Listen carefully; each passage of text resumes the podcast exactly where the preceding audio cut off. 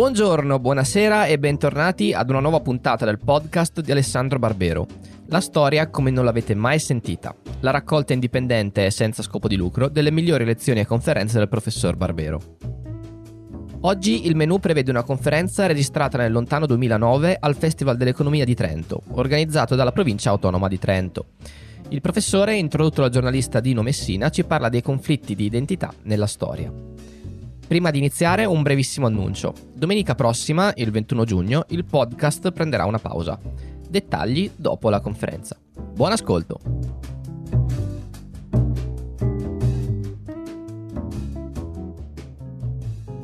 Eh, il titolo della conferenza del professor Barbero è I conflitti di identità nella storia. Per capire i fenomeni attuali, a volte eh, è bene dare uno sguardo al passato, così come i problemi attuali sono uno stimolo per studiare e capire certi fenomeni del passato. Io penso che eh, alcuni libri nascano proprio anche, dalla, anche da, dall'urgenza dell'attualità. Ecco perché siamo qui a parlare di conflitti di identità nella storia con Alessandro Barbero, che è uno dei maggiori storici italiani, eh, autore tra l'altro, per citare due opere che ci riguardano, che riguardano questo incontro, di due libri eh, recenti eh, editi eh, dalla Terza, Barbari, immigrati, profughi deportati nell'impero romano e 9 agosto 378, che credo è una data che ricorrerà nella, nella conferenza del professore, il giorno dei barbari. Grazie. Prego, professor Barbero. Grazie a lei.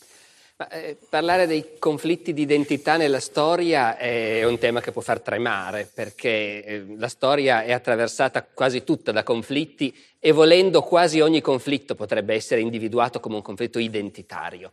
Io ho cercato ovviamente di aprirmi un percorso in questa enorme mole di esempi che avrei potuto portarvi. Eh, dopo averci ragionato un po', ho deciso di fermarmi su uno specifico tipo di identità, eh, l'identità etnica. E vorrei partire da una constatazione che non riguarda tanto la storia quanto la preistoria. È una constatazione che non sono ancora ben sicuro che cosa ci insegna, ma possiamo rifletterci insieme.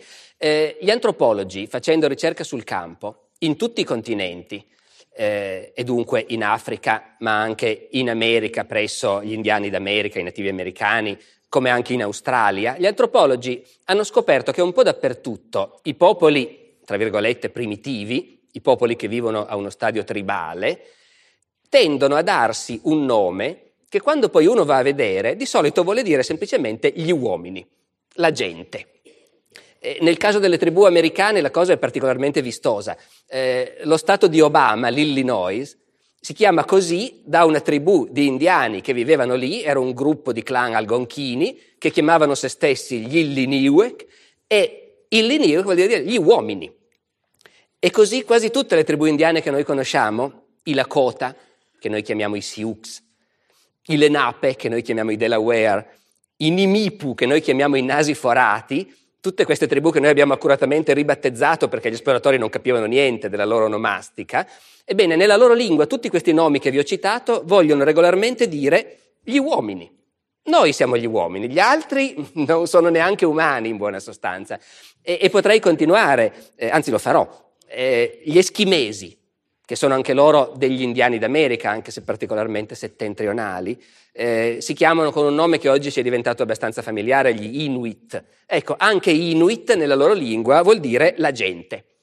E faccio un ultimo esempio che mi servirà poi anche in conclusione, un esempio africano, un termine molto conosciuto che indica un gran numero di popoli e di lingue del, dell'Africa centrale e meridionale, Bantu.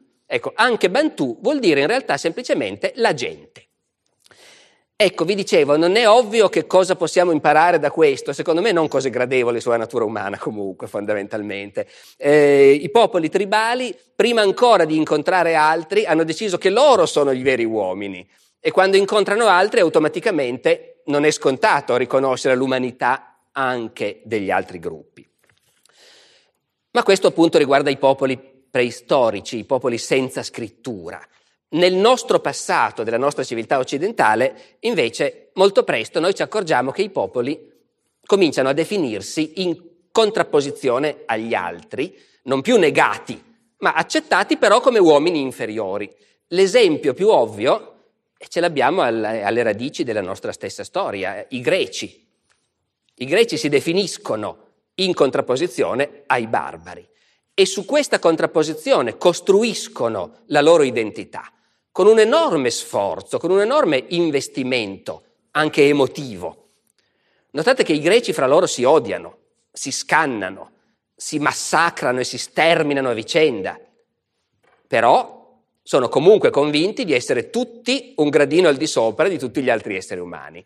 Chi parla greco per definizione è superiore a tutti gli altri. Ogni quattro anni si sospendono le ostilità, si fanno le Olimpiadi. Alle Olimpiadi ci possono andare soltanto i greci.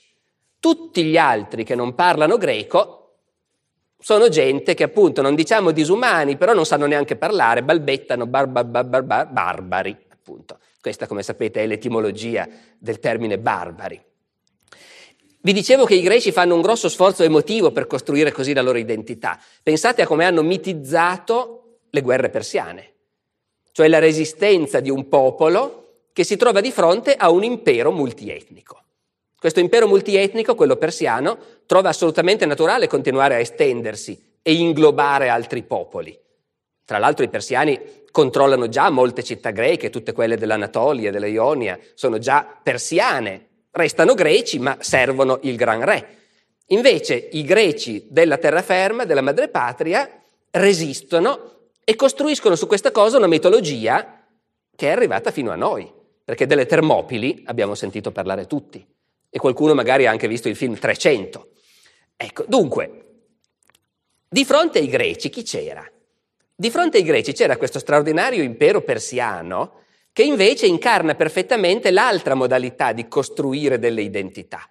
Un impero che sì è costruito da un popolo, o meglio da due, i persiani e i medi.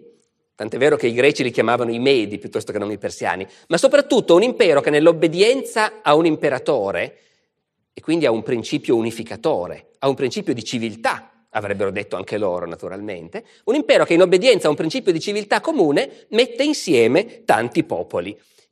Con, uno dei titoli con cui l'imperatore persiano definiva se stesso è molto interessante, mi ci fermo un secondo, la Persia è l'Iran naturalmente, no? E molti sapranno che i persiani, che a noi sembrano così orientali, sono indoeuropei esattamente come noi. La lingua persiana è una lingua indoeuropea, strettamente imparentata alle nostre. Ecco. Eh, sono ariani, dunque, per usare questo termine che è sinonimo di indoeuropei. L'Iran si chiama così perché è ariano, la, la radice della parola è la stessa in sostanza. Bene, gli imperatori persiani, i gran re persiani, si proclamavano signori di tutto il mondo, Iran e non Iran che trovo una formula straordinaria, perché vuol dire certo che c'è una nazionalità ed è quella dominante, però anche tutto ciò che non è Iran, magari sarà un gradino un po' più sotto, ma fa parte del nostro impero. Ecco, da questo esempio dei greci e dei persiani, io eh, vorrei partire per provare a, mh, a presentare due, due possibili chiavi di lettura che mi sembra di poter suggerire per orientarci un po' nell'enorme complicazione dei conflitti di identità nel passato. E i punti sono due, sono quelli che cercherò di sviluppare con gli esempi successivi. Un primo punto è che le identità etniche sono sempre in qualche misura costruite e possono essere manipolate. Questo non vuol dire che non esistono, sia ben chiaro. Vedremo in parecchi esempi che un'identità etnica può essere inventata di sana pianta, ma una volta che c'è ha una forza di attrazione enorme. Però, e ripeto, questo forse si vedrà meglio con alcuni esempi successivi, le identità non esistono come dati naturali, di fatto. Le identità dipendono da quanto le comunità umane vogliono investirci, da quanto il potere politico e gli intellettuali vogliono investirci, possono nascere, possono trasformarsi e, ripeto, essere manipolate dalla politica. Una seconda chiave di interpretazione che mi sembra di poter individuare è questa. Nel nostro passato eh, esiste questa polarità che potremmo identificare con i greci e con i persiani, e cioè cercare delle identità nazionali esclusive che escludono gli altri, per cui ci siamo noi, noi siamo fatti così, siamo diversi dagli altri e tendenzialmente siamo meglio, il sottinteso poi è sempre questo.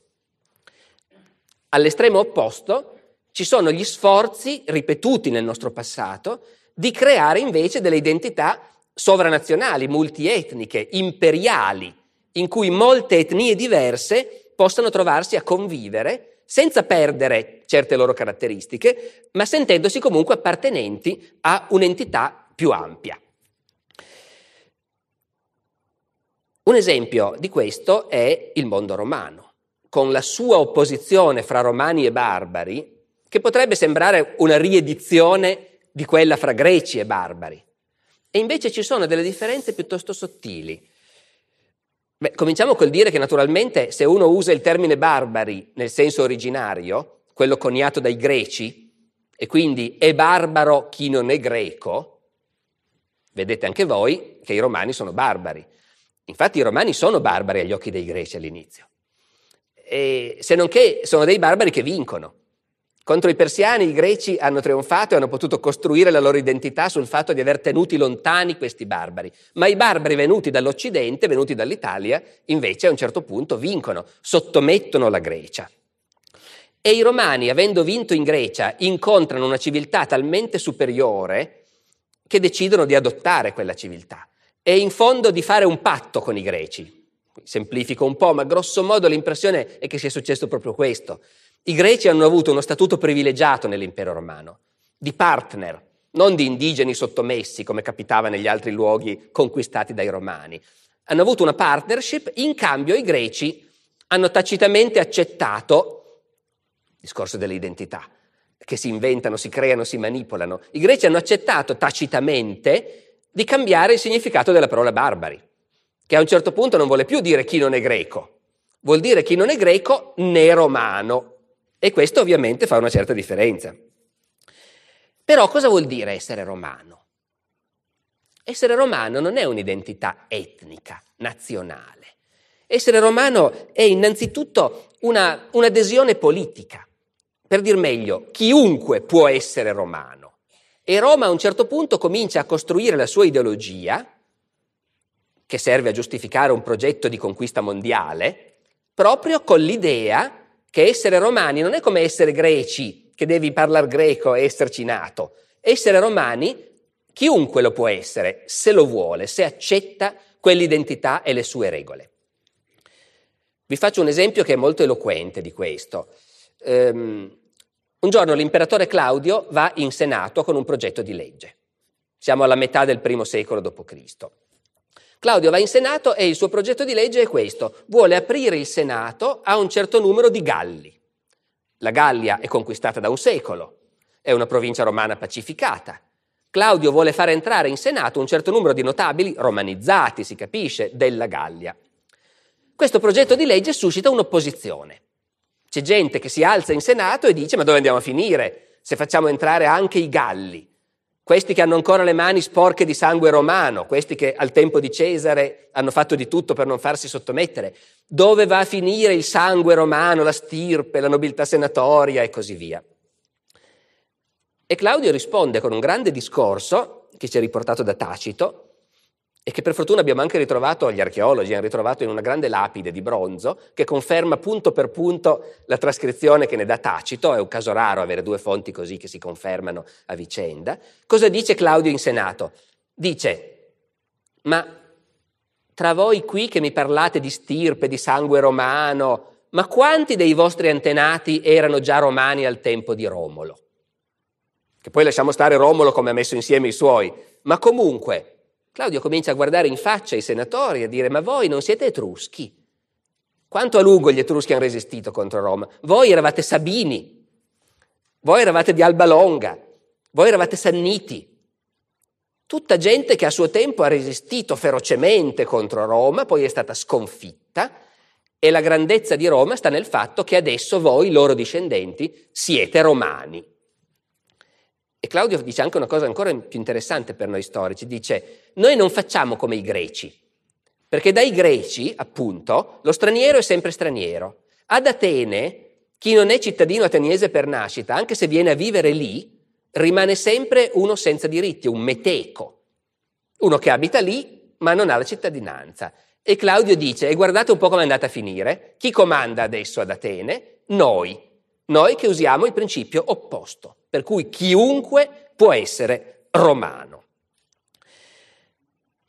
Questa faccenda diventa nel Basso Impero l'ideologia ufficiale di Roma e c'è un evidente collegamento tra questa idea che Roma è in realtà una città universale, che l'imperatore è il padre di tutti i popoli, che è destino che tutti diventino romani, c'è un evidente collegamento fra questo e, nel tardo impero, il trionfo del cristianesimo. Non appena il cristianesimo viene legalizzato, nasce un'alleanza strettissima fra impero romano e Chiesa cristiana, perché il discorso è lo stesso. Anche i cristiani naturalmente dicono la nostra fede è destinata a diventare universale. Tutti devono diventare cristiani, esattamente come tutti devono diventare romani. E in questo senso, se uno va a leggere quei poeti del basso impero che a scuola non studiamo mai perché ci si ferma molto prima e sembra che non interessino a nessuno i poeti del IV, V secolo, mentre invece se uno va a vedere ci sono non solo grandissimi poeti, ma anche gente che scrive cose estremamente suggestive per noi che ragioniamo su questi problemi. Se uno va a leggere i poeti cristiani dell'inizio del V secolo, Prudenzio per esempio. Prudenzio dice, i disegni della provvidenza vogliono, cito, che tutti i barbari divengano romani. E ancora, con la mescolanza del sangue si intesserà da popoli diversi un'unica discendenza. Claudiano, altro poeta della stessa epoca, Claudiano anche lui, come l'imperatore Claudio secoli prima, Esalta Roma perché è l'unico impero che ha sempre saputo assorbire i popoli sconfitti in nome di un orizzonte comune che deve abbracciare l'intera umanità. Roma ha dato il nome, cito, di cittadini ai vinti, così che dal Rodano all'Oronte, noi potremmo dire quasi, insomma, da Londra a Baghdad, eh, siamo tutti un unico popolo. Ecco, vedete, certo, un unico popolo, i romani, ma capite come essere romani voglia dire qualcosa eh, che non è così ovvio. Ci sono delle scelte politiche portate avanti con convinzione molto a lungo che fanno sì che essere romani non voglia dire né essere nati a Roma, né avere un certo colore di capelli eh, e nemmeno al limite parlare latino, ma vuol dire condividere un insieme di valori e accettare un'autorità politica condivisa, appunto. Ed è curioso come in questo senso perfino i greci sono costretti a modificare il loro punto di vista. I greci che avevano costruito la loro identità tanti secoli prima sul fatto di essere diversi da tutti gli altri, adesso i greci sono i partner dei romani nella gestione di questo immenso impero.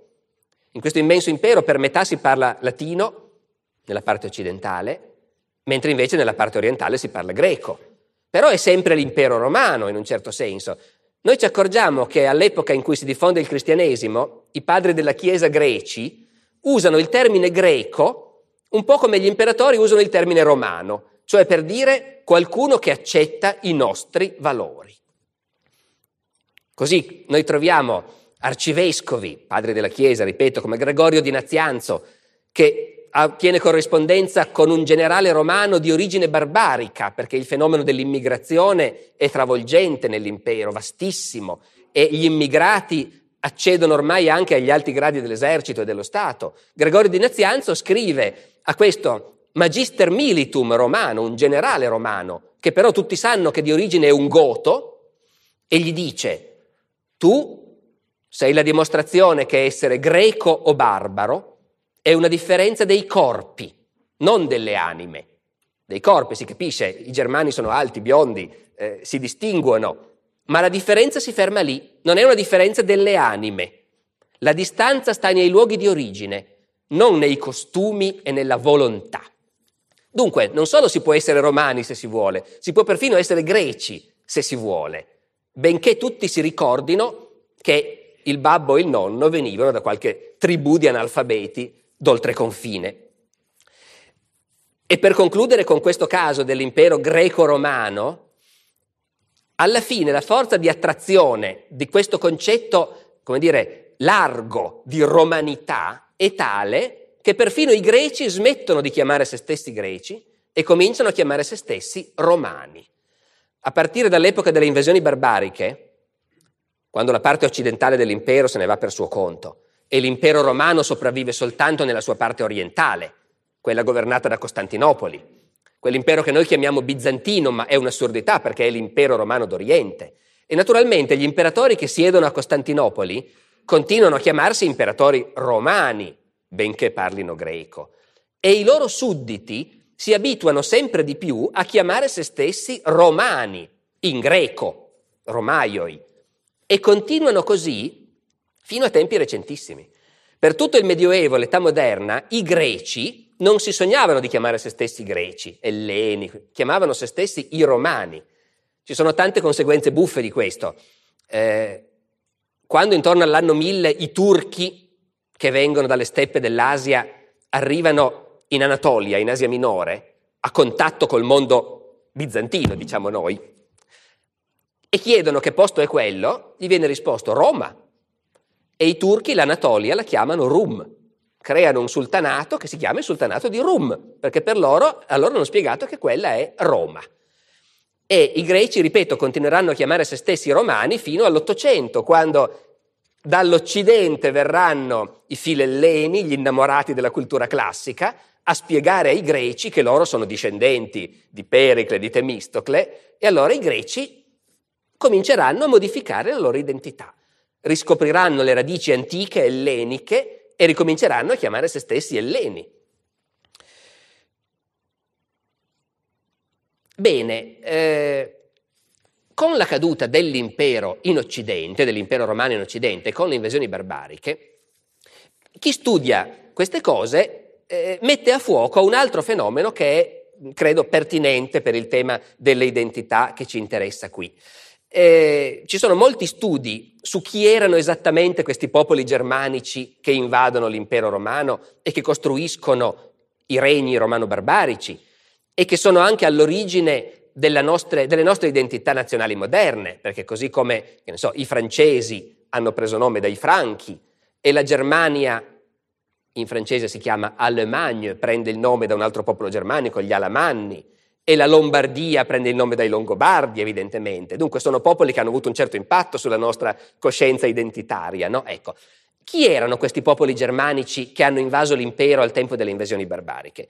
Gli storici che se ne sono occupati hanno fatto delle scoperte abbastanza sorprendenti e hanno costruito un'interpretazione che, concedetemi lo specialismo, in termini tecnici si chiama etnogenesi, è il problema dell'etnogenesi.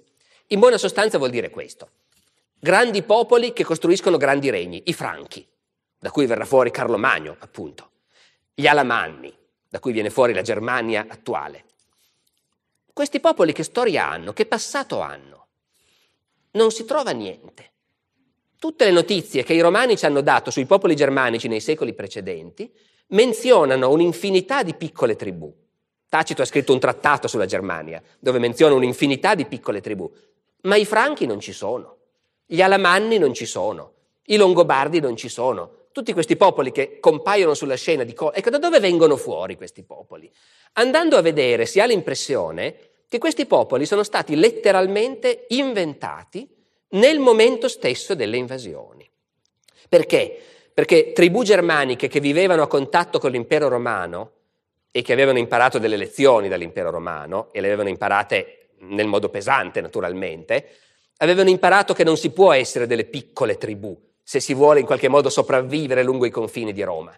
È necessario unirsi, è necessario collegarsi. Detto fra parentesi, è una scoperta che cominciano a fare anche gli indiani d'America quando arrivano a contatto con i coloni anglosassoni, ma la fanno un po' tardi e comunque non fanno in tempo. Però anche lì avevano cominciato a confederarsi, collegarsi, creare delle realtà sovratribali. Ecco, i germani fanno questo, e lo fanno tanto più nel momento in cui si muovono, nel momento in cui c'è l'occasione di trasferirsi sul suolo romano per andare a godere di tutte le ricchezze, le infrastrutture, le città, i commerci che ci sono nell'impero.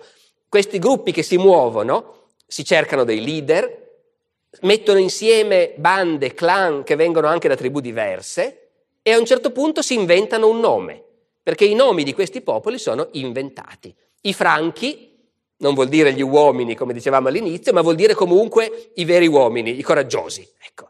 Eh, gli alamanni è ancora più esplicito, alle menner, tutti gli uomini. lì siamo davvero vicini a quelle tribù di cui parlavamo all'inizio, eh, ma sono anche slogan, voi lo capite, questi nomi. Sono lo slogan dei capi che si stanno muovendo e che cercano gente e che alla gente che viene con loro offrono, fra le altre cose, anche un'identità, una nuova identità in cui riconoscersi. E questo è l'esempio forse più impressionante della cosa che accennavo all'inizio, cioè che le identità possono essere inventate e che richiedono poi un investimento grosso per essere alimentate e, e rafforzate anche.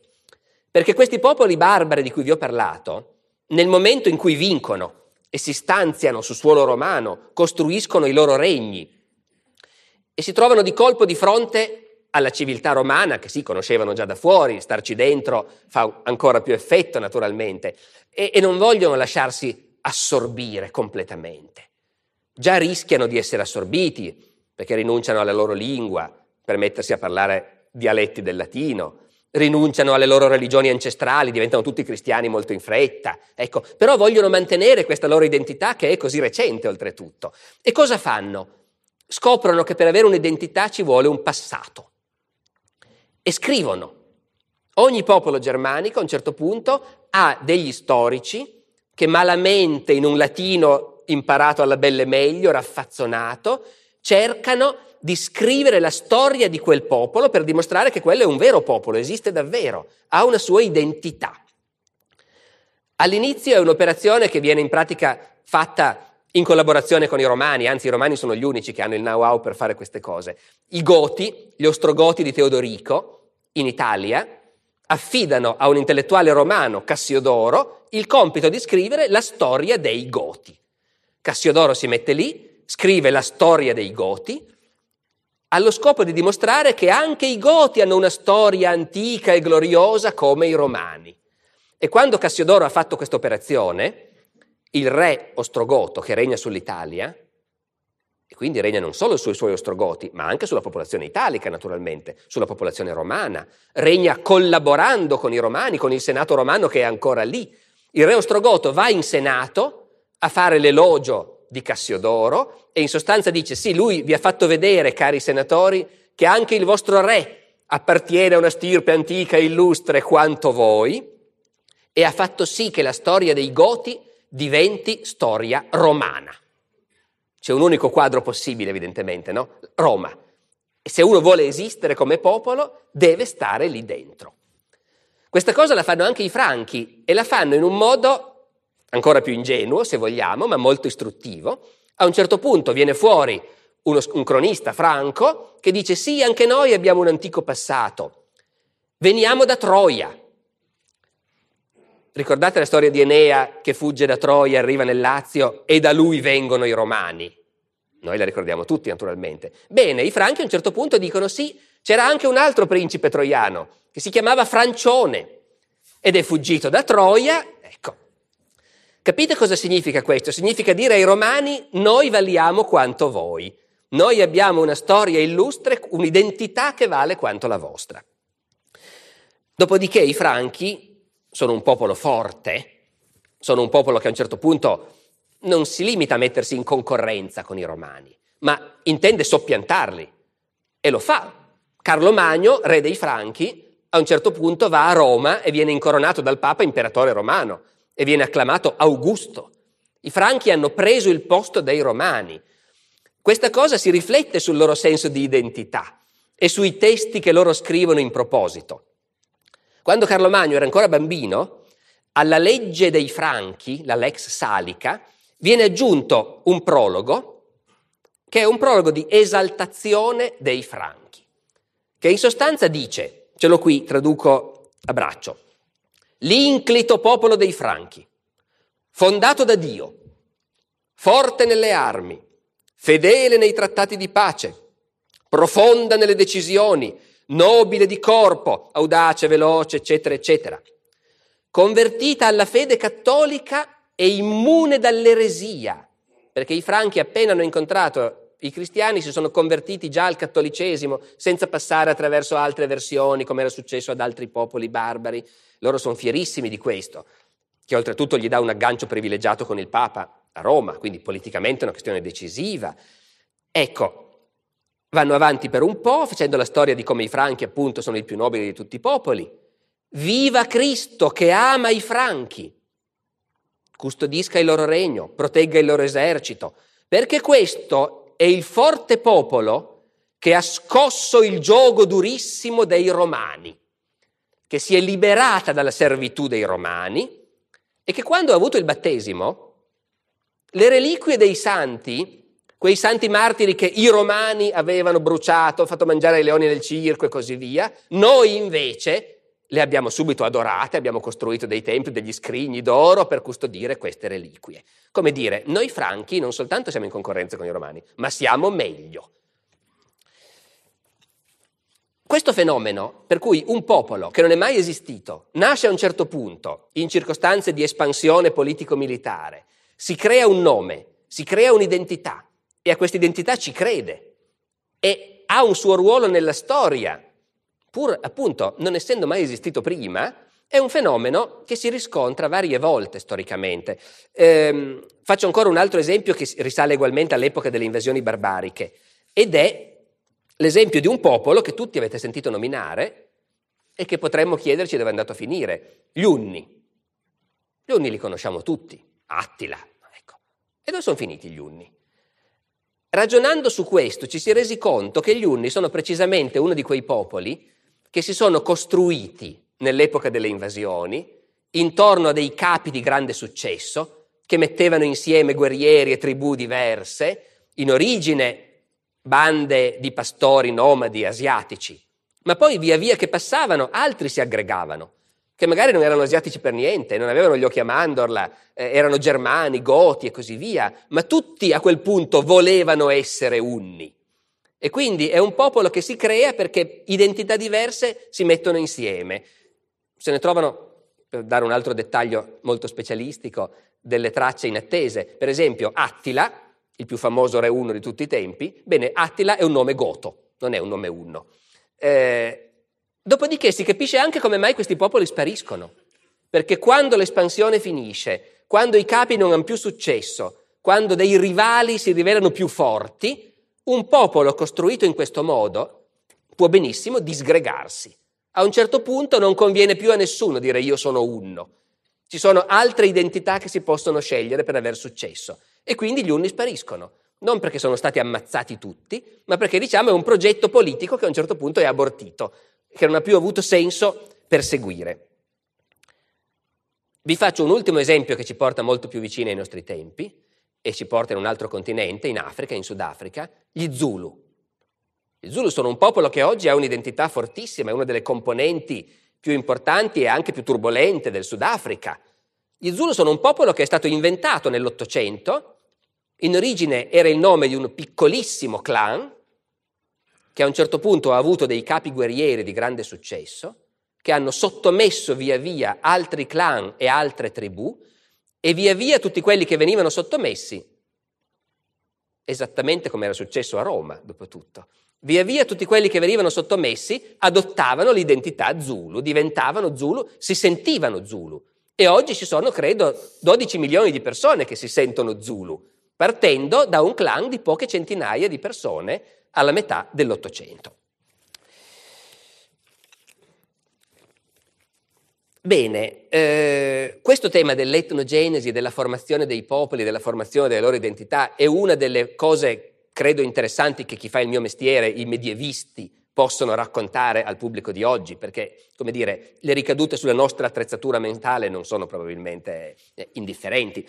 Eh, io adesso però vorrei, mi ero impegnato, a provare a ragionare anche appunto su esempi più vicini a noi nel tempo, eh, per declinare questo concetto di identità e di conflitto di identità.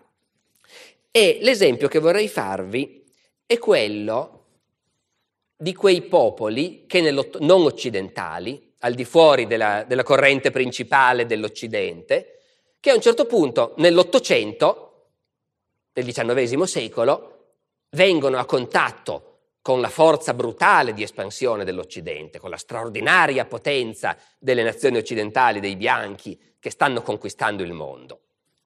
Ci sono civiltà che, come sappiamo, si attrezzano molto rapidamente per accettare questa sfida? Il Giappone, per esempio. Ecco.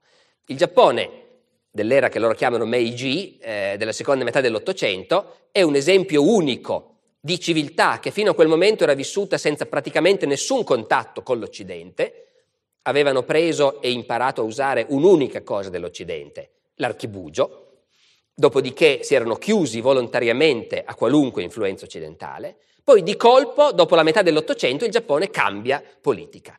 Viene deciso dall'alto, in modo estremamente autoritario, dal governo giapponese, che il paese deve aprirsi all'Occidente e adottare l'identità occidentale, pur senza perdere quella giapponese. E dunque vengono attuate rapidamente tutta una serie di riforme con le quali i giapponesi intendono diventare pari agli occidentali. Vogliono fare in modo che gli occidentali siano costretti a riconoscere sì, questi sono del nostro stesso livello. Non possiamo considerarli, considerarli indigeni, non possiamo colonizzarli, perché tutto quello che abbiamo noi ce l'hanno anche loro. E che cos'è che il governo giapponese identifica come necessario per essere pari agli occidentali? Anche qui credo che parliamo di identità. È molto istruttivo vedere che cos'è che i giapponesi ritengono necessario per essere come gli occidentali. Primo, un sistema scolastico e educativo, organizzato, piramidale, l'istruzione obbligatoria per i bambini, una rete capillare di scuole elementari, una rete capillare di scuole secondarie e in ogni provincia del, dell'impero un'università. Poi un sistema militare di tipo occidentale, la coscrizione obbligatoria, l'esercito di massa. Poi un sistema giudiziario.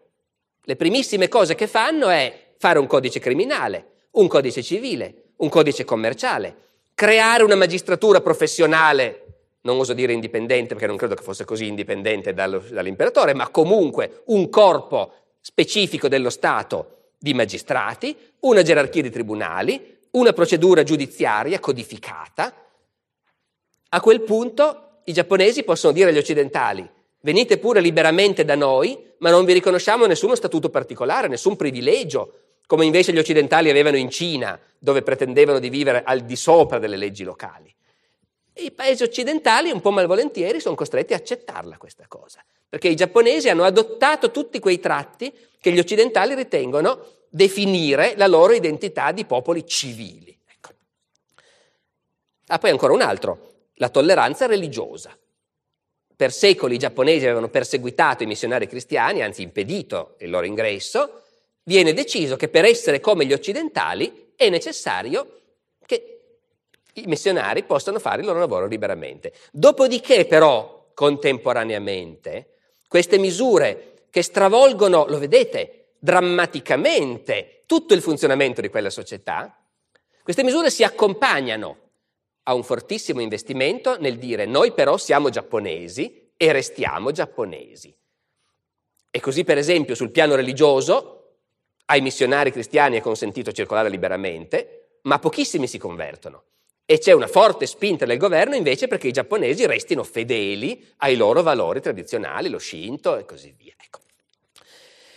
Ecco, nel caso del Giappone, noi siamo di fronte a un'entità politica che chiama se stessa impero per ragioni storiche complicate, ma che di fatto non è un impero, è un regno nazionale, con una fortissima, come dire, eh, omogeneità etnica.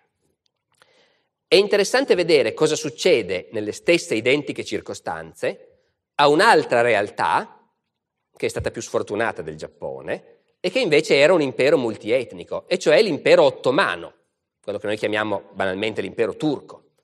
Nell'Ottocento anche l'impero ottomano, che non era così lontano dall'Europa occidentale come il Giappone naturalmente, però da molto tempo aveva vissuto una sua storia che andava divergendo da quella dell'Occidente. No? Nell'Ottocento anche l'impero ottomano decide che è necessario proclamarsi occidentale.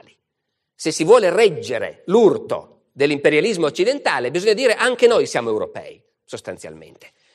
E l'impero ottomano conosce una fase di grandi riforme, simili nelle intenzioni a quelle giapponesi, in cui sostanzialmente da un lato si dice anche noi siamo europei, perciò anche noi abbiamo, anche qui è interessante vedere cosa ritengono necessario, in parte le stesse cose, il codice civile e criminale, il servizio militare obbligatorio, l'università e la pubblica istruzione, tutte cose che nell'impero ottomano non ci si era mai sognati di avere e che di colpo a un certo punto nell'Ottocento vengono introdotte per poter dire anche noi siamo europei. Altre cose istruttive, l'inno nazionale. Evidentemente senza un inno nazionale non si è un vero paese europeo. La bandiera, stessa cosa. La carta moneta e potremmo continuare.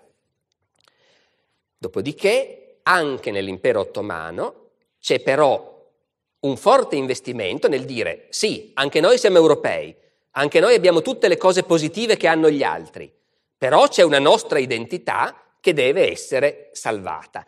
E questa identità viene identificata con una decisione arbitraria dall'alto in alcuni elementi di vestiario. Viene in- inventato praticamente il fez, il fez rosso, quello stesso che poi i bersaglieri incontreranno in Libia per l'appunto, quindi nell'impero ottomano eh, all'inizio del Novecento. Il sultano ordina che tutti i funzionari pubblici dell'impero ottomano e tutti i militari devono portare questo copricapo, che prima non esisteva praticamente. Era un copricapo che si usava in Tunisia. Eh, I turchi portavano il turbante, ma il turbante era un simbolo dei vecchi tempi che vanno superati. E però al tempo stesso noi siamo diversi dagli altri. E quindi viene introdotto questo fez e viene anche introdotta una giaccona lunga blu scuro, una finanziera sostanzialmente, che però diventa così caratteristica dei funzionari e dei militari di Istanbul che nelle lingue occidentali viene chiamata la stambulina. Lo trovate ancora sui vocabolari. Ora, cos'è che è particolarmente interessante di questi tentativi di riforma che fanno i turchi nell'Ottocento per dire anche noi siamo europei? Il fatto è che i turchi hanno davvero un impero multietnico, anche multireligioso fra l'altro, ma limitiamoci al multietnico. La popolazione dell'impero è fatta di turchi, di curdi, con i quali come sappiamo il problema non è risolto neanche nella Turchia di oggi, di armeni, peggio che mai, di greci, di arabi. Il governo del sultano è perfettamente consapevole che esistono tutte queste etnie e anzi in passato, nel vecchio impero ottomano coi turbanti in testa, Tutte queste etnie erano riconosciute tranquillamente, avevano le loro leggi, la loro autonomia, i loro capi. Il sultano governava deliberatamente un insieme di etnie. Gli ebrei, dimenticavo, anche loro, un'etnia importante. Con le riforme dell'Ottocento, il sultano e il suo governo dicono, semplificando un po' le cose, non va bene perché tutte queste identità diverse dentro un unico Stato non possono funzionare. Noi dobbiamo fare un'altra cosa, dobbiamo inventare un'identità ottomana, un'identità che sia quella dell'impero. È un po' come i romani, tanto tempo prima. Per cui ognuno possa essere fiero di dirsi ottomano e sappia che è un ottomano come tutti gli altri, con pari diritti, che sia turco, armeno, greco, ebreo, arabo, musulmano o cristiano. E quindi viene introdotto, altro elemento di imitazione fondamentale, il concetto di cittadinanza, ma è la cittadinanza ottomana. Dopodiché, perché vi dicevo che questa cosa è molto istruttiva?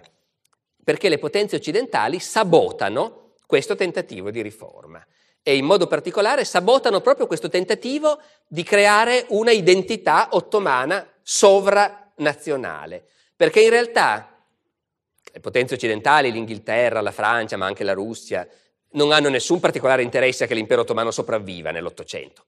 Sono tutti lì pronti a spartirsi la sua eredità, naturalmente, i Balcani, gli stretti, il Mar Negro. Ecco. Eh, anche l'Italia partecipa a suo tempo con la Libia, come sappiamo. Dunque, tutti in realtà aspettano che l'impero ottomano si sfasci. Nessuno è veramente disposto a dare una mano perché esca dalla sua arretratezza. E ogni paese occidentale ha la sua etnia preferita che protegge fra quelle dell'impero. I russi, per esempio, proteggono gli armeni, che sono cristiani ortodossi. I russi proteggono gli armeni e pretendono, esigono dal governo ottomano che agli armeni sia garantito uno statuto speciale con privilegi, leggi particolari e così via. Eh, I francesi proteggono, per esempio, i cristiani della Siria, i maroniti, che conosciamo ancora oggi, del Libano.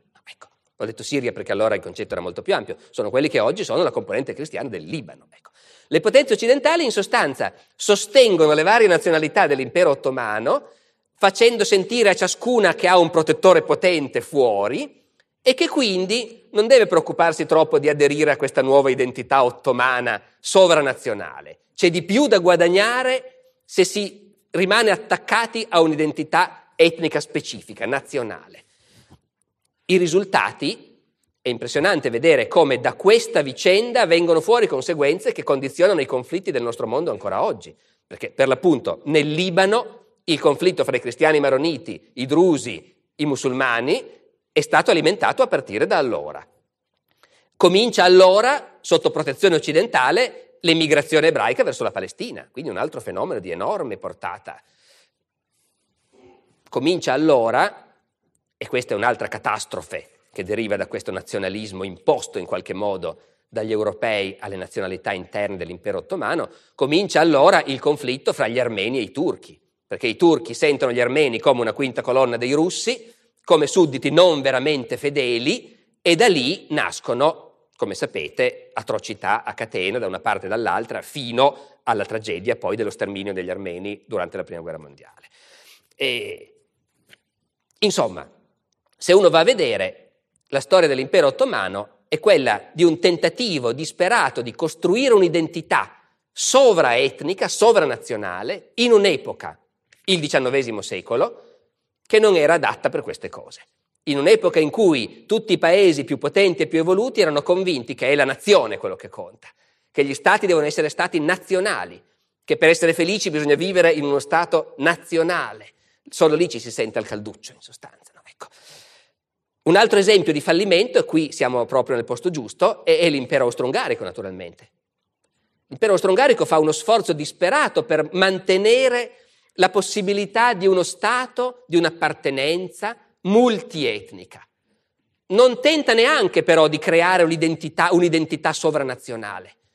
I turchi ci hanno provato, gli Asburgo non ci provano neanche, gli Asburgo sanno che il loro impero è fatto di tanti popoli.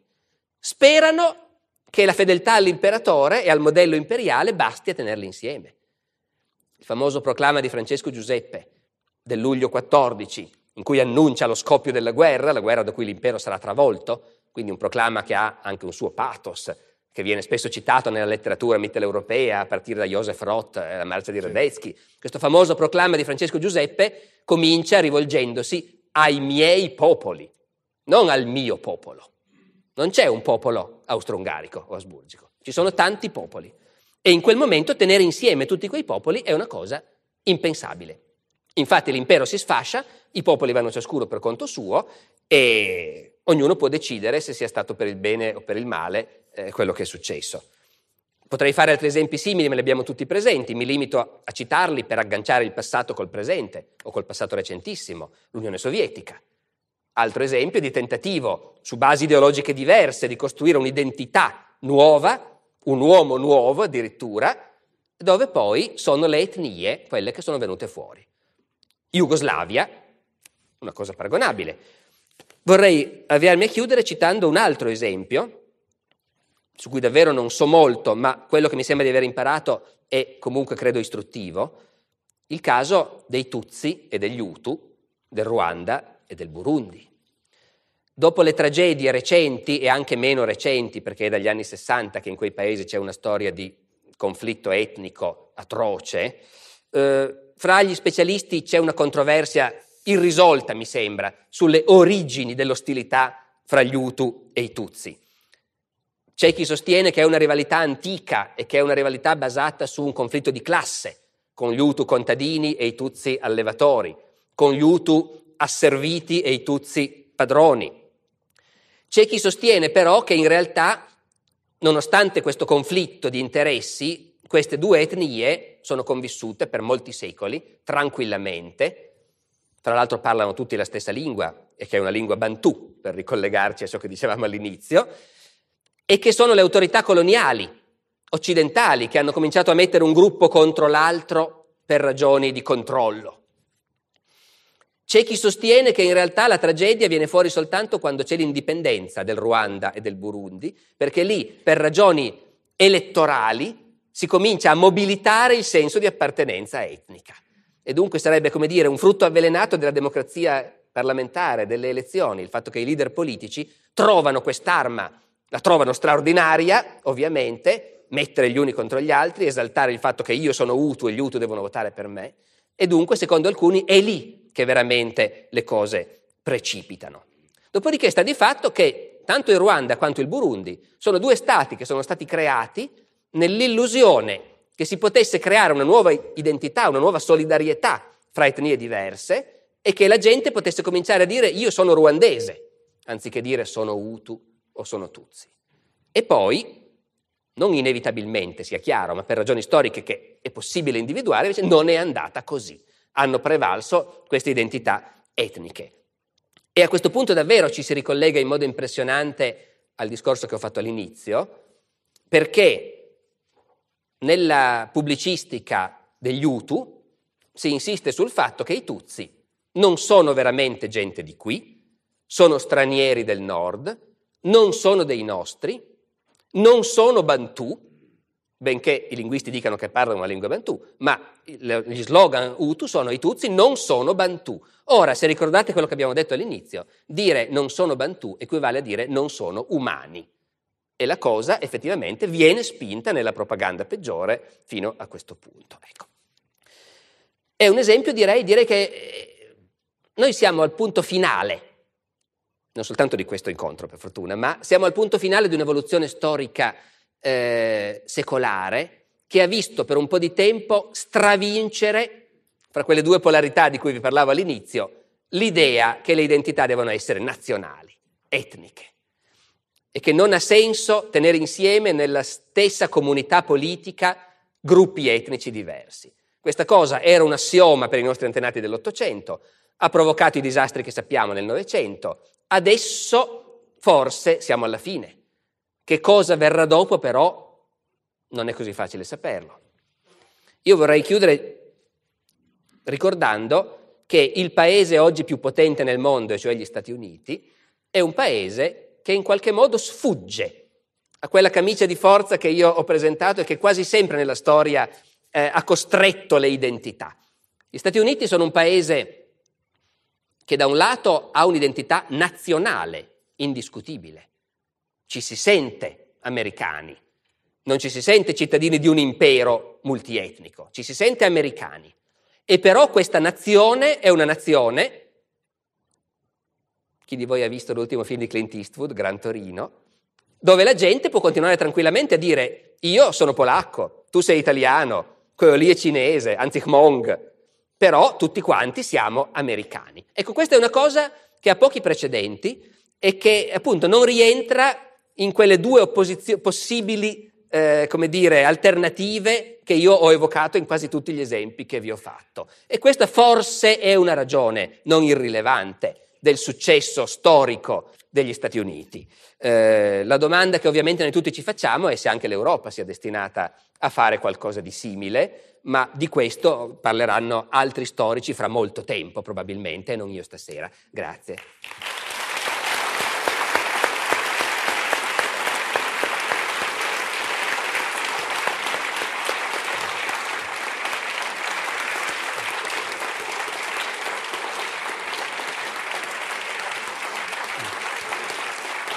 Bravissimo. Grazie.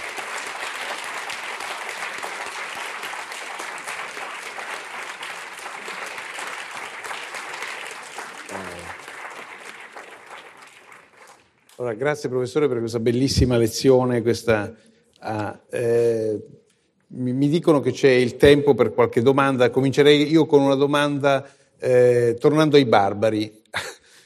Cioè, lei nell'introduzione a questo libro, peraltro bellissimo, dice, eh, dice che più o meno c'è una situazione simile oggi a quella di, del, dei, dei, primi secoli della, della, cristianità, cioè una massa di persone eh, senza, eh, povere eh, che cerca di entrare in un mondo più ricco se vogliamo, più civilizzato, in un mondo con più garanzie, eh, con, con, più strutture.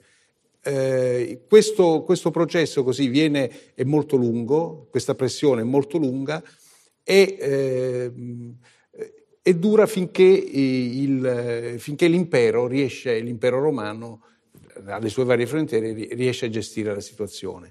Che cosa ci insegna a noi oggi questa lezione? So che gli storici non amano a, che, a cosa, cosa insegna la, la, domanda cosa insegna la storia. Comunque, no, ma io, io penso che la storia può insegnare tranquillamente delle cose, purché uno le voglia imparare, naturalmente. Il problema è quello. Ma è, come dire, occupandosi di invasioni barbariche è naturale che anche lo specialista che è interessato a ciò che è successo allora sente le consonanze con le nostre preoccupazioni di oggi.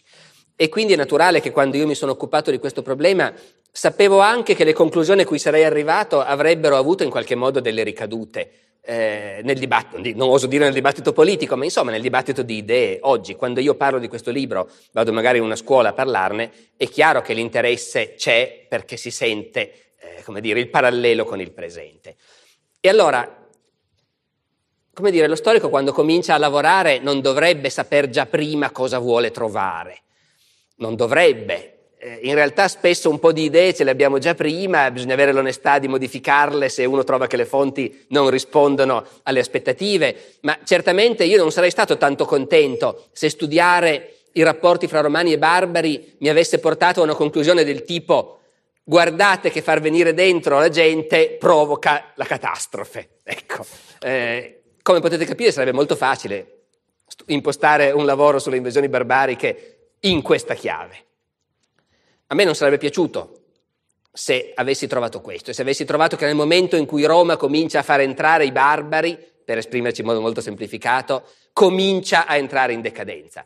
E naturalmente però avrei anche dovuto dirlo, se avessi trovato quello avrei anche dovuto dirlo. Io ho l'impressione di aver trovato qualcosa di diverso, perché quelle che noi chiamiamo le invasioni barbariche sono un momento storico che inizia a un certo punto, se vogliamo simbolicamente con quella battaglia di Adrianopoli che evocavamo prima, a cui ho dedicato un piccolo libro, alla fine del IV secolo. E a partire da quel momento indubbiamente c'è nel mondo romano un'enorme difficoltà nel far fronte a un afflusso massiccio e violento di gente da fuori e questo provoca conseguenze destabilizzanti. Ma la, non dico la scoperta, però quasi, perché le cose che sto per dire erano un po' sepolte fra le tante noticine di tanti articoli specialistici, ma nessuno se ne era mai occupato in termini generali. La scoperta, fra virgolette, è che prima di arrivare a quel punto, per almeno due secoli, Roma aveva fatto entrare barbari volontariamente perché aveva bisogno di gente, aveva bisogno di manodopera, ne aveva bisogno nei campi, ne aveva bisogno nell'esercito. Roma per due secoli si è attrezzata con istituzioni, uffici, leggi che permettevano di integrare il più rapidamente possibile questa gente. Roma si è attrezzata anche sul piano del discorso politico, dell'ideologia, nel quadro che dicevo un po' prima, che Roma è la madre di tutti, eh, per convincere la gente che era utile integrare questi che venivano da fuori, perché non ci vorrà molto e diventeranno come noi e pagheranno le tasse anche loro, tema che ricorre continuamente nel discorso politico romano di quell'epoca. Bene, la constatazione è che per due secoli Roma si è sostenuta e ha tratto vantaggio da questo flusso di immigrazione, che era un'immigrazione regolamentata, con molta chiarezza, e da cui Roma, ripeto, ha tratto per qualcosa come 200 anni gran parte delle sue forze economiche e militari. Quella è la lezione, secondo me, o almeno le lezioni sono due, che l'immigrazione può essere una straordinaria risorsa e può esserla anche per molto tempo nel momento in cui si sa cosa si sta facendo ed è gestita con chiarezza. Al tempo stesso può diventare un pericolo quando a un certo punto quella chiarezza non c'è più, quella capacità di gestione non c'è più, un pericolo o comunque qualcosa che destabilizza anziché rafforzare. Queste a me sembra sono le lezioni che i fatti raccontati dalle fonti antiche eh, ci possono dare. Ecco. La ringrazio. Ecco, adesso eh, chiederei se c'è qualcuno che vuole fare qualche domanda al professor Barbero, se no posso andare avanti io.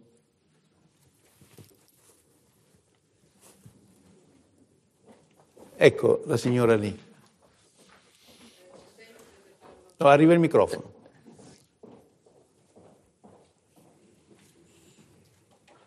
Mentre lei, professore, parlava, io pensavo alla questione dei Rom, quindi un popolo senza terra, un popolo che si autoesclude e un popolo che, che escludiamo. E quindi mi, la mia curiosità è questa, lei se, come la vede la questione appunto dei Rom, è una questione appunto identitaria e, e come... Mh, cioè non è né il modello del, che, dei due modelli appunto né quello oh, che all'interno di una nazione vengano accettati e quindi, quindi, quindi modello, mi scusi la semplificazione proprio, tra uh, il modello appunto romano-greco nel modello appunto che hanno una nazione che quindi si comportano come i giapponesi o come... quindi non, sa, non sa, se può dire qualcosa su questo tema. Uh, Dunque io sono consapevole che avendo accettato di venire a parlare su un tema così vasto come i conflitti di identità nella storia, eh, sono costretto poi in qualche modo a cercare di rispondere, anche se del tema specifico non ho veramente nessuna conoscenza. Mi viene voglia di rispondere così, con un trucco che uso spesso, che è lo stesso che ho usato all'inizio di questo libro, e cioè immaginiamoci un popolo che va disperso per il mondo, ramingo, spostandosi spesso, non coltiva la terra, non ha attività stanziali, vive di attività un po' precarie, eh, un po' ai margini della legalità, è guardato dalle società che attraversa e con cui convive con diffidenza, in certi momenti con profondo disprezzo, con paura, con odio e di conseguenza viene spesso perseguitato, non si integra e rifiuta assolutamente di integrarsi e di conseguenza viene guardato con ancora più disprezzo e diffidenza. Ecco, immaginate una situazione di questo tipo. Potrei star parlando dei Rom oggi, entro certi limiti probabilmente potrei star parlando dei Rom, invece naturalmente sto parlando degli ebrei.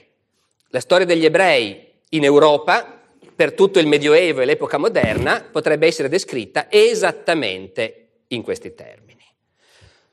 Quello che voglio dire è che appunto eh, le cose cambiano. Noi oggi facciamo fatica a immaginare quanto odio, quanta diffidenza, quanta paura, quanto disprezzo i nostri antenati avevano per gli ebrei che vivevano in mezzo a loro.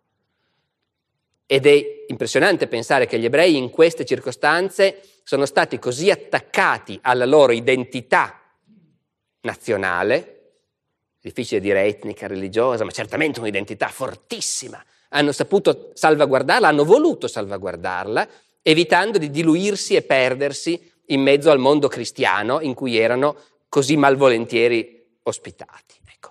Eh, io credo che questo sia semplicemente, diciamo, è un trucco, gliel'ho detto, è un trucco per in qualche modo in, abituarci a guardare le cose da un punto di vista diverso rispetto a quello che ci è magari più familiare, ci viene più immediato. Eh, l'analogia funziona, credo. Io non so niente dei Rom, ma credo che abbiano un'identità molto forte e che la vogliano difendere. Ed è una cosa che noi non ci sentiremmo di rimproverare agli ebrei, per esempio. No? Eh, mi fermerei qui però, come vede sono questioni estremamente delicate, io credo che il compito dello storico sia di eh, abituare sempre un pochino a gi- rigirare le cose e guardarle anche dall'altra parte, dopodiché però veramente so troppo poco della cosa per continuare a parlarne. Eh, mi è stato passato il... Ah, no, salve, sono qua. È stato passato il microfono a me. Eh, la mia domanda al, al professor Barbero è questa.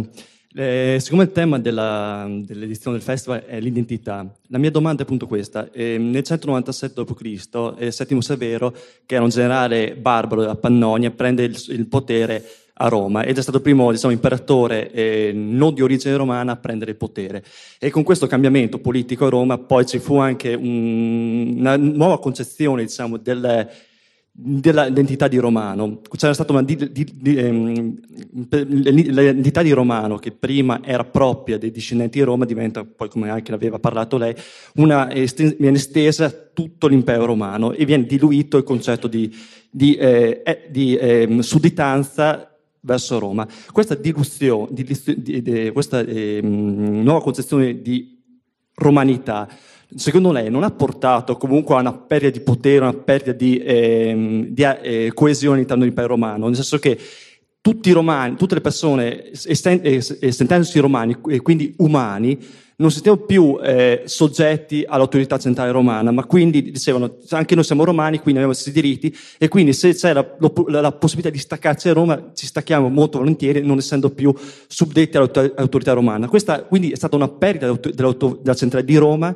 E la cosa perdita della città di Roma è stato anche il primo innesco alla dissoluzione dell'impero romano. E quindi io vedrei proprio in questo, in questo, passaggio storico del 197 con la, la persecuzione di di Settimo Severo un, eh, l'inizio vero del declino romano. Eh, grazie. Ma eh, guardi, no, direi che non è così fondamentalmente, semplicemente perché i fatti che conosciamo non ci danno questa impressione. In particolare nell'impero romano anche dopo questa data, e quindi nel tardo impero romano, non ci sono fenomeni significativi di, eh, come dire, eh, irredentismo, di gruppi che vogliono separarsi dall'impero. Ci sono rivolte locali come ci sono sempre state, ma sostanzialmente non esiste il fenomeno di quelli che dicono noi in questa regione vogliamo uscire dall'impero. Nessuno vuole uscire dall'impero. Anzi, tutti ci vogliono entrare, per l'appunto, anche quelli che stanno fuori. Eh, quindi non, non, mi sembra che ci siano esempi che possano far pensare che una volta che ci si è sentiti tutti romani, allora in qualche modo non si era più così rispettosi e obbedienti nei confronti dell'autorità centrale. Anzi, semmai il discorso può essere il contrario, perché mh, nel tardo impero noi sappiamo che l'autorità degli imperatori acquista, assume dei caratteri di assolutismo, mh, staliniani per capirci sostanzialmente, come assoluto dispotismo, ecco, che prima in realtà eh, non aveva.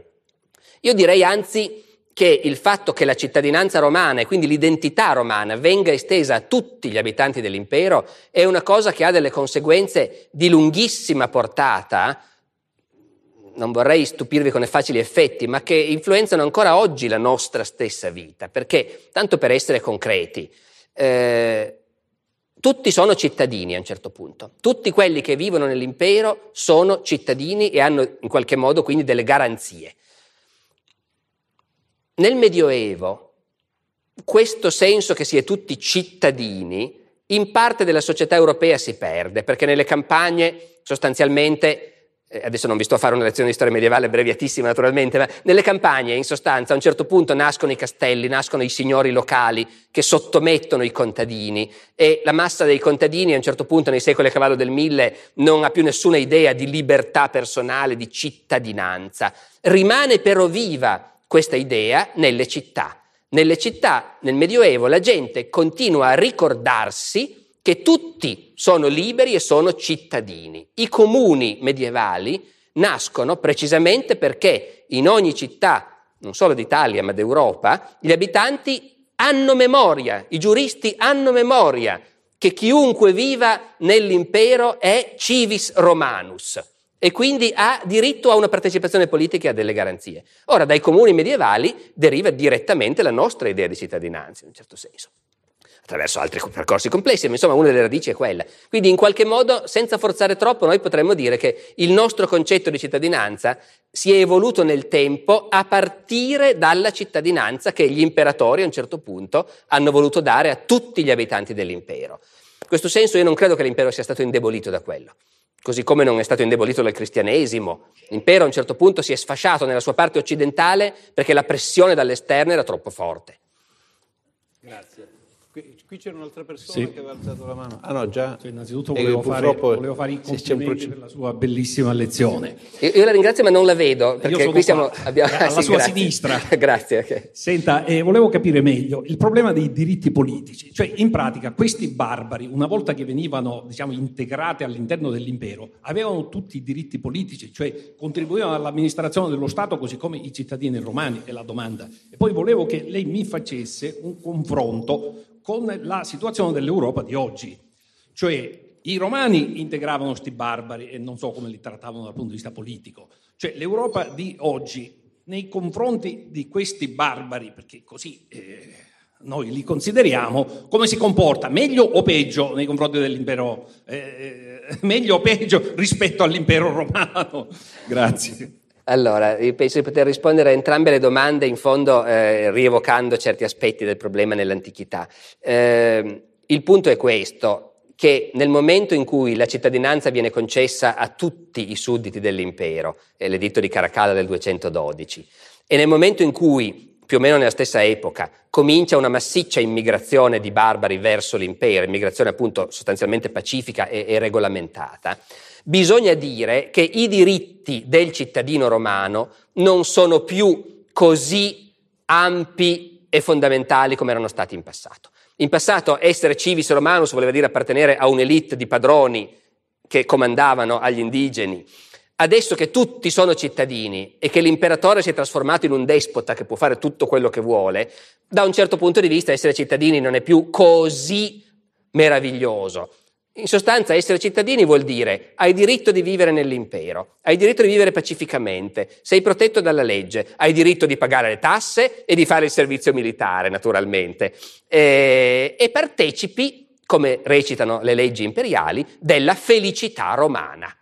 L'impero garantisce questo, i diritti basici sono appunto il diritto di vivere, viaggiare, commerciare, fare i propri affari in una certa tranquillità protetti dall'esercito purché si paghino appunto tasse pesantissime e si mandino i ragazzi a fare il servizio militare.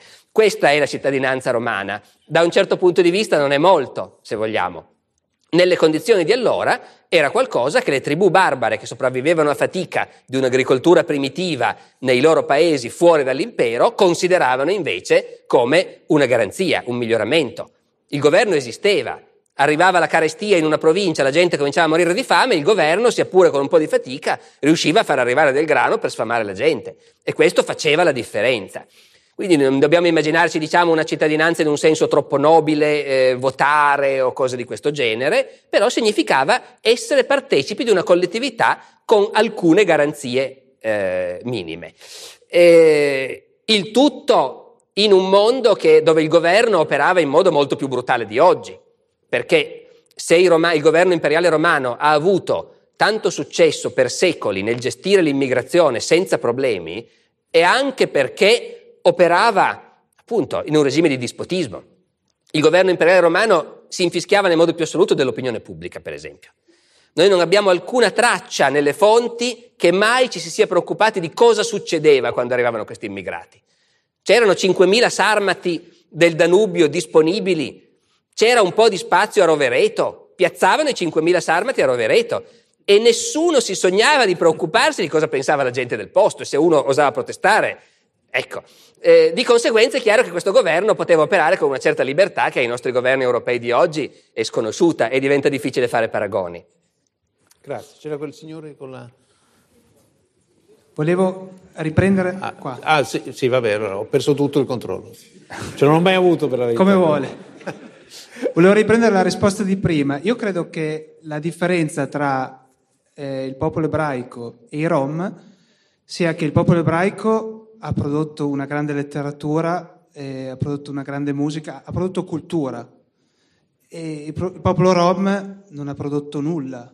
Adesso spero che non ci siano Rom qui in sala. Comunque la differenza grossa tra le due popolazioni è la cultura.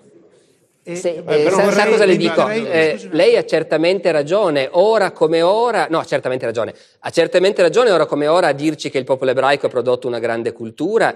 Io non so abbastanza dei Rom per poter dire che lei ha ragione, Appunto, no, ma magari sì, però quello che... Mm, scusi, non l'ha prodotta? Sì, no, ma quello che voglio dirle è che se noi ci mettiamo nei panni dei nostri antenati eh, del Rinascimento, per esempio, i quali chiudevano gli ebrei nei ghetti e eh, proibivano che avessero domestici cristiani per evitare contatti pericolosi e li consideravano con estremo disprezzo, diffidenza, per non dire odio. Se lei avesse detto a un italiano del Rinascimento, ma guarda che anche gli ebrei hanno una grande cultura, si sarebbe messo a sghignazzare, eh, perché sarebbe stato un po' difficile allora citare eh, quella grande cultura ebraica eh, che noi oggi possiamo aver presente. Voglio dire, lo storico vede le cose eh, un po' da lontano. Ci sono stati momenti in cui gli ebrei, agli occhi dei loro ospiti europei, apparivano esattamente come i rom possono apparire a noi oggi. Che fosse un errore, che fosse una visione distorta, che fosse una visione ingiusta, non lo so, forse sì, eh, ma in ogni caso mi sembra comunque istruttivo fare il paragone. Grazie, c'è questo signore e poi c'è questa signora, poi c'è la signora. Prego. E la volevo ringraziare per la piacevolezza dell'esposizione perché è stato veramente bello.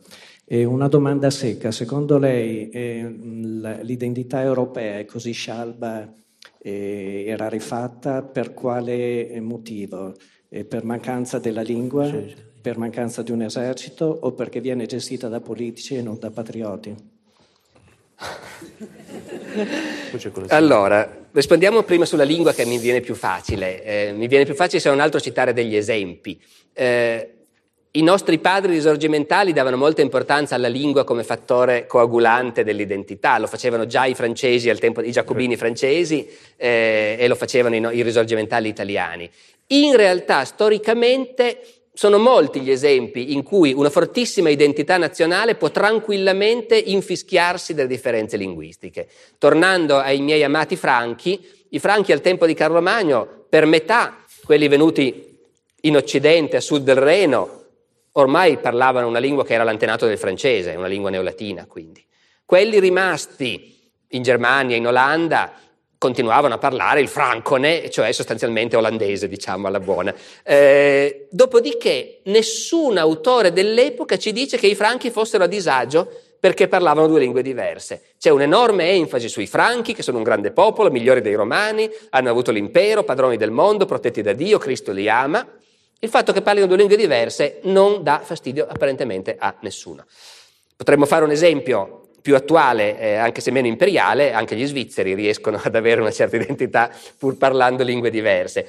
Eh, però nel caso degli svizzeri arriviamo a una casistica un po' minima, ecco, nel senso che invece noi abbiamo alle spalle secoli in cui sembrava che lo Stato nazionale fosse la cosa fondamentale e che la lingua fosse un fattore fondamentale e che anche naturalmente l'esercito, le uniformi le marce militari fossero una cosa fondamentale per creare un'identità.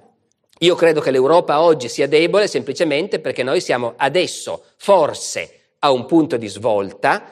Il futuro è difficile intravederlo, come dicevo già prima, però il passato è chiarissimo. Nel passato fi- generazioni, generazioni, generazioni di europei si sono sentiti spiegare che la cosa importante è essere tedeschi o essere italiani o essere russi e non essere europei.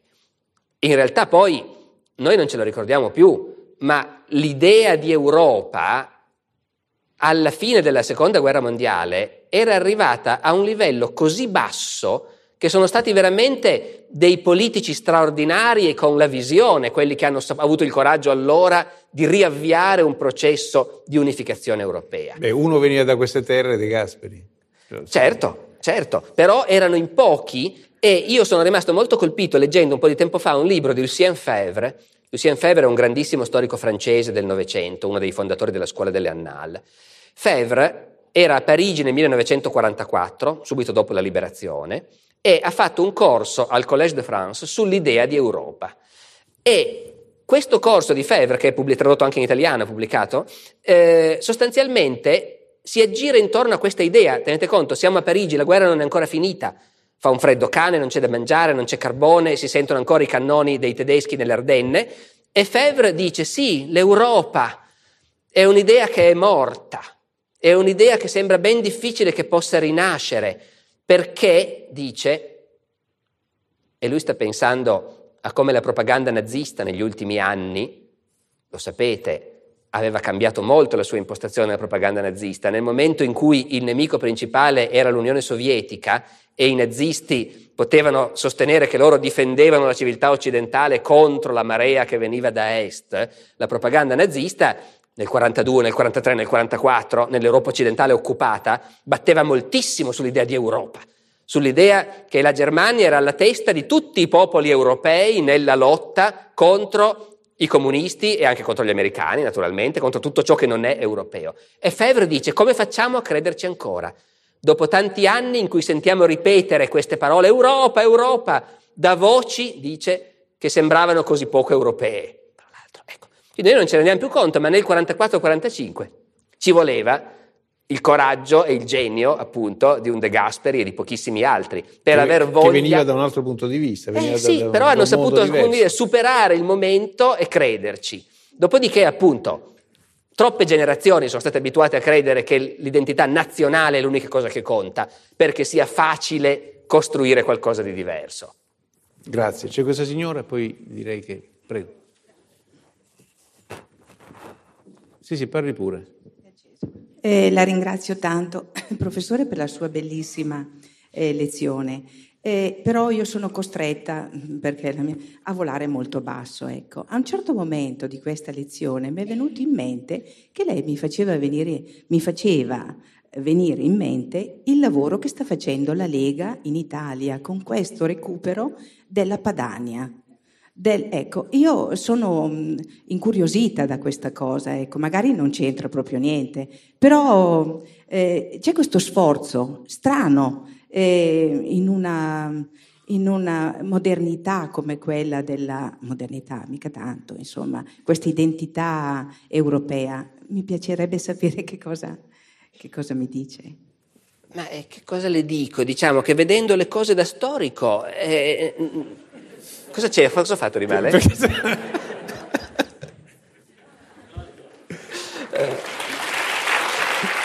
eh, così almeno la vedo in faccia.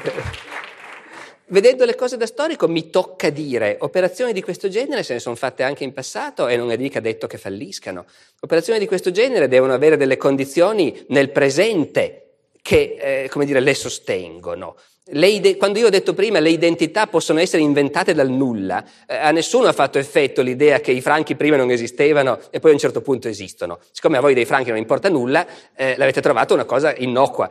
Quando pensiamo alla Padania magari ci sembra un po' meno innocua, però non sapendo cosa succederà in futuro, io devo dire che le analogie storiche dicono quando ci sono davvero le condizioni per cui si, vo- si crei una nuova identità e la si inventi dal nulla, bene, questo si può fare. Gli esseri umani sono, mm, lo accettano questo, insomma. Eh, bisogna vedere se le condizioni ci sono davvero, perché penso che la storia potrebbe offrire anche tantissimi esempi di situazioni in cui si è cercato di creare un'identità e non ci si è riusciti. Qui dentro ovviamente ognuno è libero di pensare quello che vuole, di sperare o di temere che certe identità vengano create. Però eh, appunto la lezione è proprio quella, che, che, si possono fare queste cose, perché le identità che noi siamo abituati a pensare che abbiano una base oggettiva, eh, invece non necessariamente ce l'hanno. Ecco, questo, non so se le ho risposto a sufficienza. Ecco, grazie. Dunque, professore, professore voglio, voglio, approfittare, nuovo, voglio allora. approfittare, dell'ultima cosa, così, voglio approfittare del fatto che sono qui sopra per, eh, anche della sua competenza europea, di storico dell'Europa. La Turchia in Europa o no? È una buona domanda. Eh, eh, il problema è che non si sa che cos'è l'Europa. Allora io posso dire questo, dico alcune cose banalissime naturalmente, però intanto diciamole. Se noi definiamo l'Europa in un senso piuttosto ampio, come una civiltà che risale alla Grecia e a Roma, per esempio, allora non c'è dubbio che la Turchia fa parte di questa civiltà e anche il mondo arabo fa parte di questa civiltà. Perché noi, come dire, eh, chi ha fatto il liceo classico si è sentito raccontare con orgoglio che noi siamo i successori, i discendenti dei greci, ma anche il mondo islamico viene da lì. L'impero romano i turchi non c'erano ancora, stavano ancora nelle steppe asiatiche, c'erano gli arabi, ma l'impero romano aveva una provincia che si chiamava Arabia, aveva sudditi arabi, reggimenti di cavalleria araba, ha avuto un imperatore arabo a un certo punto. I turchi, quando sono arrivati a conquistare Costantinopoli nel 1453, hanno detto e scritto, adesso siamo noi gli imperatori romani. Abbiamo Costantinopoli, quindi il sultano è l'imperatore romano. E Papa Pio II, che per carità era un papa un po' sui generis, era un grande intellettuale del Rinascimento, probabilmente anche ateo, ma insomma comunque era papa, e Papa Pio II ha scritto al sultano Maometto II dicendo adesso che tu hai in mano Costantinopoli, tu potresti essere il vero imperatore romano. Dopotutto tutti celebrano la tua pietà religiosa e così via, cosa ti manca? Un po' d'acqua, il battesimo, si intende. Ecco. Dunque, da quel punto di vista lì, l'impero ottomano è stato costruito sulla base dell'impero bizantino e dunque sullo schema amministrativo dell'impero romano fondamentalmente. D'altra parte, se noi intendiamo l'Europa facendo attenzione, come non sempre però mi sembra si faccia oggi, alla storia recente, a quegli aspetti fondamentali della storia recente europea, tipo l'illuminismo per esempio, ecco, allora lì siamo di fronte a una storia che è mancata altrove e che va recuperata. L'illuminismo è un fenomeno dell'Europa occidentale e non soltanto la Turchia, ma anche i Balcani eh, non ne hanno avuto granché di illuminismo. Se noi pensiamo che l'illuminismo e la rivoluzione francese siano aspetti fondanti della nostra concezione di Europa, allora lì abbiamo parti d'Europa che da questo sono rimaste fuori e che devono, e che infatti stanno cercando faticosamente di fare molta strada per recuperare un pezzo di storia che non hanno avuto. Quindi la Turchia è parte d'Europa nel senso di una storia plurimillenaria, è infinitamente più Europa di quanto non possa essere, che ne so, la Cina, che è proprio un'altra civiltà. Eh, dopodiché non è però Europa occidentale e dunque lì si tratta di vedere come noi vogliamo definire l'Europa. Ma storicamente i legami sono sempre stati così stretti, così forti, che tutto suggerisce che sarebbe bene essere capaci di tirarla dentro. Grazie. Io chiuderei qui, ringrazierei il professor Barbero. Grazie a voi Grazie. e arrivederci. Grazie per aver ascoltato anche questa puntata del podcast di Alessandro Barbero. Dicevo prima che domenica prossima, il 21 giugno, non uscirà un nuovo episodio. Mi dispiace tantissimo e d'altronde se conoscete il podcast sapete che è ben più di un anno che ogni domenica esce una nuova conferenza. Vacanza al mare e Natale a parte ed è un peccato saltare una settimana. Però la mia riserva di conferenze da pubblicare sta iniziando a scarseggiare e preferisco saltare una settimana ogni tanto prima che pubblicare tutto quanto e vedere il podcast finire dopo. Detto questo, come al solito nella descrizione dell'episodio trovate il link ai profili social del podcast e al video originale da cui è tratta questa puntata. La musica che sentite è come sempre la bossa antigua di Kevin MacLeod in Competech.com pubblicata con licenza Creative Commons CC BY 4.0. Ci sentiamo tra due settimane con una nuova puntata del podcast di Alessandro Barbero. Ciao!